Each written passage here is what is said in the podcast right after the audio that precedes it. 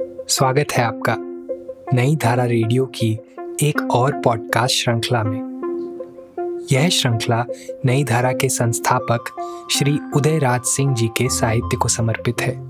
उदयराज जी के इस जन्मशती वर्ष में हम उनकी अमूल्य साहित्यिक धरोहर आप तक लेकर आ रहे हैं इस पॉडकास्ट के माध्यम से।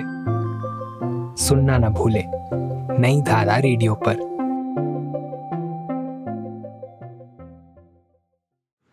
आइए सुनते हैं संस्मरण मेरे बड़े भाई। 1937 का साल। उन दिनों मैं सूर्यपुरा स्कूल का छात्र था। भैया श्री राजेंद्र प्रताप सिंह पूर्ववर्ती सांसद इलाहाबाद विश्वविद्यालय के छात्र थे। छुट्टियों में जब वो घर आते तब अपने नए छात्र जीवन की अनोखी कहानियां सुना सुना कर मेरा बड़ा मनोरंजन करते। एक दिन उन्होंने कहा, मेरा सहपाठी जगदीश अभूतपूर्व प्रतिभा लेकर इलाहाबाद विश्वविद्यालय में खुर्जा से आया है। अब तक बराबर अपनी कक्षा तथा बोर्ड की परीक्षाओं में सर्वप्रथम होता आया है और वाद विवाद प्रतियोगिता में तो सबको हरा ही देता है। बड़ा तेज लड़का है। विश्वविद्यालय की स्वर्ण जयंती के अवसर पर श्रीमती सरोजिनी नायडू तथा उत्तर प्रदेश के तत्कालीन मुख्यमंत्री पंडित गोविंद वल्लभ पंत विद्यार्थियों के समक्ष भाषण देने को पधारे थे। उनके सारगर्भित भाषणों के बाद सभापति जी ने जगदीश चंद्र माथुर को विद्यार्थियों की ओर से उन्हें धन्यवाद ज्ञापन के लिए पुकारा। नौजवान जगदीश चंद्र झट बिना झिझक के मंच पर आए और बड़े सधे हुए शब्दों में कहा, When the nightingale has sung, the lion has roared. Who will now hear the cow of a crow? जब भारत कोकिला का संगीत समाप्त हो चुका, शेर भी दहाड़ चुका, तो अब कौवे की काँव काँव कौन सुनेगा। फिर क्या कहने, तालियों की गड़गड़ाहट और लोगों के कहकहों में पतले दुबले नौजवान जगदीश चंद्र की आवाज़ कहीं खो गई। मेरा भी घर पर बड़ा मनोरंजन हुआ और उस प्रतिभा को पास से देखने को जी ललक उठा। बाल सुलभ कौतूहल जो रहा। साल भर बाद मैं भी इलाहाबाद पहुंचकर कायस्थ पाठशाला का छात्र बना। आज सेनेट हॉल में अंतर विश्वविद्यालय वाद विवाद प्रतियोगिता है। पाठशाला के सभी छात्र उधर ही भागे जा रहे हैं। मंच पर कोई बोल रहा है, पतला दुबला छोटा कद, मगर सुनहले चश्मे के फ्रेम से झांकती हुई उसकी आंखें तथा अपनी बातों को पुरजोर अंदाज से पेश करने की अद्भुत भंगिमा उस विशाल हॉल में बिल्कुल जादुई वातावरण उपस्थित कर रही है। हॉल में मेरे पहुंचते पहुंचते उसका भाषण समाप्त प्राय था और 2-1 मिनट बोलकर वो मंच के नीचे आकर कहीं खो गया। मैं अवाक हूं। सभा समाप्त होती है। बाहर बरामदे में भैया से भेंट हो जाती है। पूछता हूं तो पता चलता है कि यही जगदीश चंद्र माथुर रहे। मैं उनकी प्रतिभा का उसी दिन से कायल हो गया। फिर तो प्रयाग का मेरा नया जीवन प्रारंभ होता है। माथुर साहब से संबंध बढ़ता है। उनका प्रयाग स्ट्रीट का लॉज और मेरा क्लाइव रोड का बंगला, आने जाने का सिलसिला शुरू होता है। लंबी शेरवानी, पायजामा और चट्टी पहने माथुर साहब साइकिल पर सवार भागे जा रहे हैं और मैं दूर से ही हेलो हेलो कर देता। उनके साथ हैं भैया और उन दिनों के गहरे दोस्त सुधीर घोष। माथुर साहब कलम उठाते हैं। विद्यार्थियों का आग्रह है इस वर्ष वार्षिक जलसे के लिए उन्हीं को नाटक लिखना है। लीजिए, माथुर साहब का सर्वप्रथम एकांकी भोर का तारा उगाया और विश्वविद्यालय के मंच पर उसका सफल अभिनय भी हुआ। धूम मच गई। मंच का सर्वश्रेष्ठ वक्ता कलम का सिपाही भी बना। फिर तो वो कलम कभी रुकी नहीं, थकी नहीं, जीवन के अंतिम क्षण तक चलती ही रही। एक से एक एकांकी आए हिंदी जगत में, फिर पूरे नाटक। कोणार्क का धारावाहिक प्रकाशन हमारी नई धारा में भी हुआ। हिंदी संसार ने इस प्रतिभा का स्वागत किया। इस प्रतिभा ने अपने जीवन काल में साहित्य संसार को अपनी अद्वितीय देन से अलंकृत किया। लीजिए, म्योर हॉस्टल के मंच पर माथुर साहब कुशल अभिनेता के रूप में भी उतर आते हैं।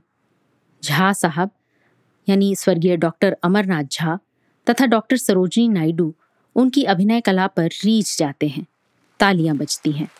नवयुवक जगदीश चंद्र के यश में चार चांद लगते हैं। झा साहब उन्हें अपनी क्लास के लिए चुन लेते हैं। झा साहब से उनका सानिध्य बढ़ता है। बीए के बाद एमए में उनके आग्रह पर वे अंग्रेजी विषय ही लेते हैं, जो झा साहब का भी प्रिय विषय रहा है। माथुर साहब एमए में सर्वप्रथम आते हैं और स्वर्ण पदक मिलता है। झा साहब का भी आशीर्वाद मिलता है। जगदीश, अब आईसीएस परीक्षा की तैयारी करो। उन दिनों जर्मन युद्ध के कारण आईसीएस की परीक्षा दिल्ली में ही होती थी। माथुर साहब नई दिल्ली स्थित पृथ्वीराज लेन में अपने संबंधियों के यहाँ रहकर परीक्षा की तैयारी में जुट जाते हैं। एड़ी चोटी एक कर पढ़ते हैं। उन्हीं दिनों एक दिन प्रयाग के क्लाइव रोड स्थित निवास पर माथुर साहब पहुँचते हैं पिताजी से मिलने। उन्होंने पूछा, कैसे आना हुआ? आपसे ही राय मशवरा करने। मुझसे? भला मैं? जी, आईसीएस की परीक्षा में डॉक्टर सच्चिदानंद सिन्हा भी इंटरव्यू बोर्ड में बैठ रहे हैं। उनका कोई खास रुझान? मेरा एक पेपर हिंदी में भी है। जी, सिन्हा साहब भाषा के मामले में बोलचाल की भाषा के हिमायती हैं। संस्कृतनिष्ठ भाषा से उन्हें खास चिढ़ है। बस इसी का ध्यान रखिएगा। वे उर्दू और भोजपुरी के भी हिमायती हैं।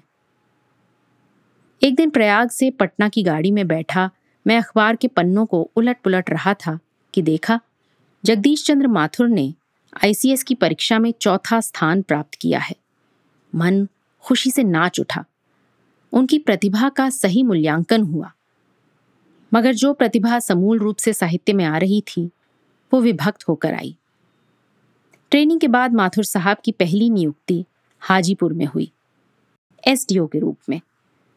सन 1943 में वहीं से उनकी शादी के लिए बारात इलाहाबाद गई। वर वधू का स्वागत समारोह हाजीपुर एसडीओ के गंडक किनारे स्थित बंगले में हुआ। मैं वहां आमंत्रित था। आज अपने अग्रज को वर के रूप में भी देखा। माथुर साहब को एक कलाकार पत्नी मिली।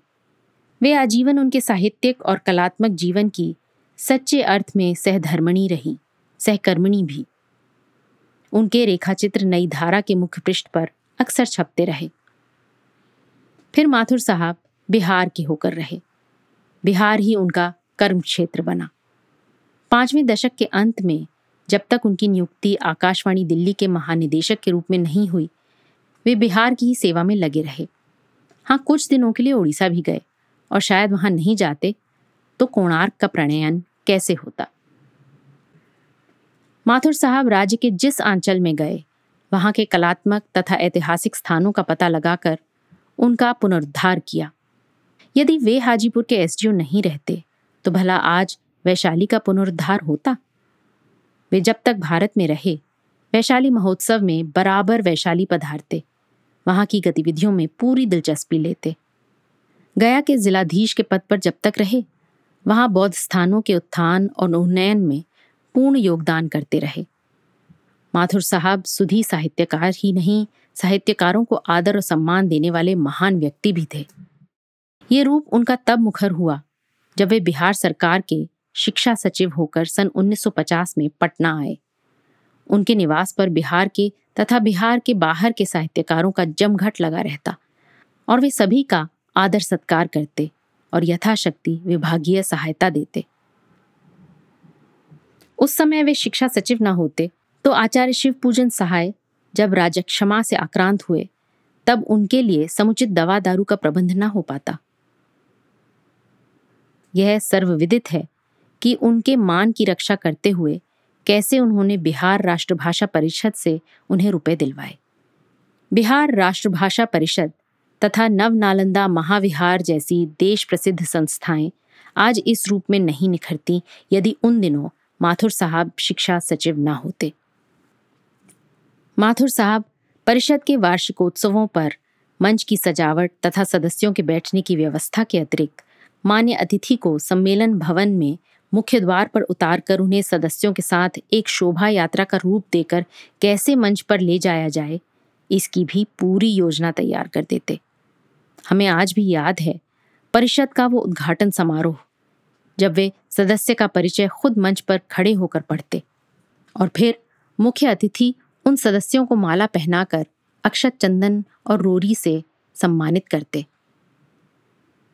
उनके कार्यकाल के सभी समारोह अपनी विशिष्टता के लिए आज भी याद किए जाते हैं।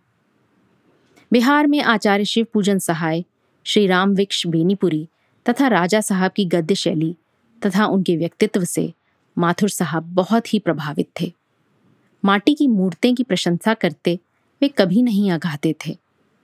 नई धारा के आदि संपादक के रूप में शिव पूजन बाबू ही छपरा से पटना आ रहे थे, मगर माथुर साहब ने उन्हें मुझसे छीनकर बदले में बेनीपुरी जी को मुझे दे दिया।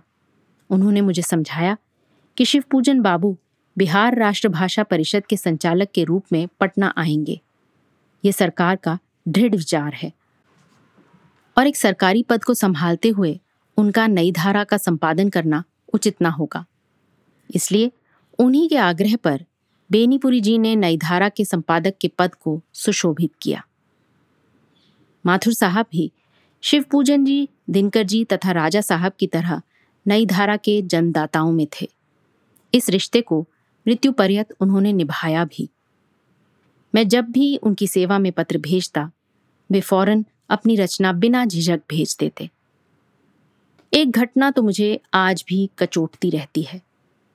मृत्यु के 2 सप्ताह पूर्व उनकी एक चिट्ठी मुझे मिली, ये लिखते हुए कि उनके परम मित्र स्वर्गीय त्रिवेणी प्रसाद सिंह ICS पर उनका लिखा संस्मरण, जो दिनमान में प्रकाशनार्थ गया है, उसे अब वे चाहते हैं कि नई धारा में छपे, ताकि बिहार के पाठक त्रिवेणी बाबू के जीवन के उदात्त पक्षों से अवगत हो जाएं।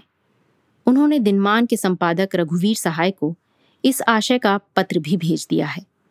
मैंने अपनी स्वीकृति उन्हें तुरंत भेज दी और ये भी लिख दिया कि सहाय जी ने अभी रचना मेरे पास नहीं भेजी है। पता नहीं क्यों वे बड़ी शीघ्रता कर रहे थे।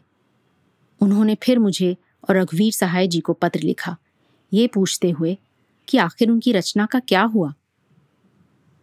संयोग से रचना मुझे समय पर मिल गई और नई धारा में निकल गई। मैंने नई धारा की वह प्रति प्रकाशित होते ही उन्हें भेज दी, मगर शायद तब तक वे पक्षाघात से शिकार हो अस्पताल जा चुके थे। पता नहीं अपनी अंतिम प्रकाशित रचना को वो देख भी सके या नहीं।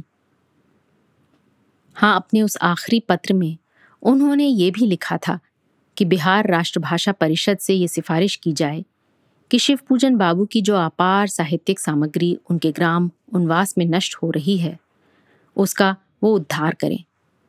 आज उनके ना रहने पर उनकी पुण्य स्मृति में बिहार राष्ट्रभाषा परिषद को ये काम पूरा कर देना चाहिए। भैया, जो उनके आजीवन परम मित्र रहे, इधर दिल्ली से आकर मुझसे कह रहे थे कि माथुर साहब के परिवार के सदस्यों से उन्हें पता चला है कि विदेश प्रवास काल में उन्होंने साहित्य और कला की अद्वितीय सामग्री इकट्ठा कर रखी थी और अवकाश के क्षणों में उन पर लिखकर उन्हें प्रकाशित करने की उनकी महती योजना थी। मगर असबाब से भरा वो जहाज़ असमय डूब गया। सारी निधियां उन्हीं के साथ खो गईं। हरेरी इच्छा बलियसी।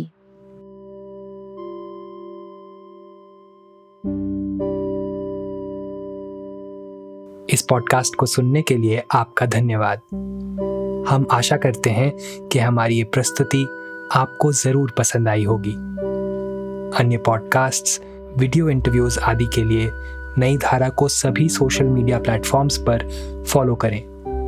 जल्द ही आपसे फिर मुलाकात होगी। धन्यवाद।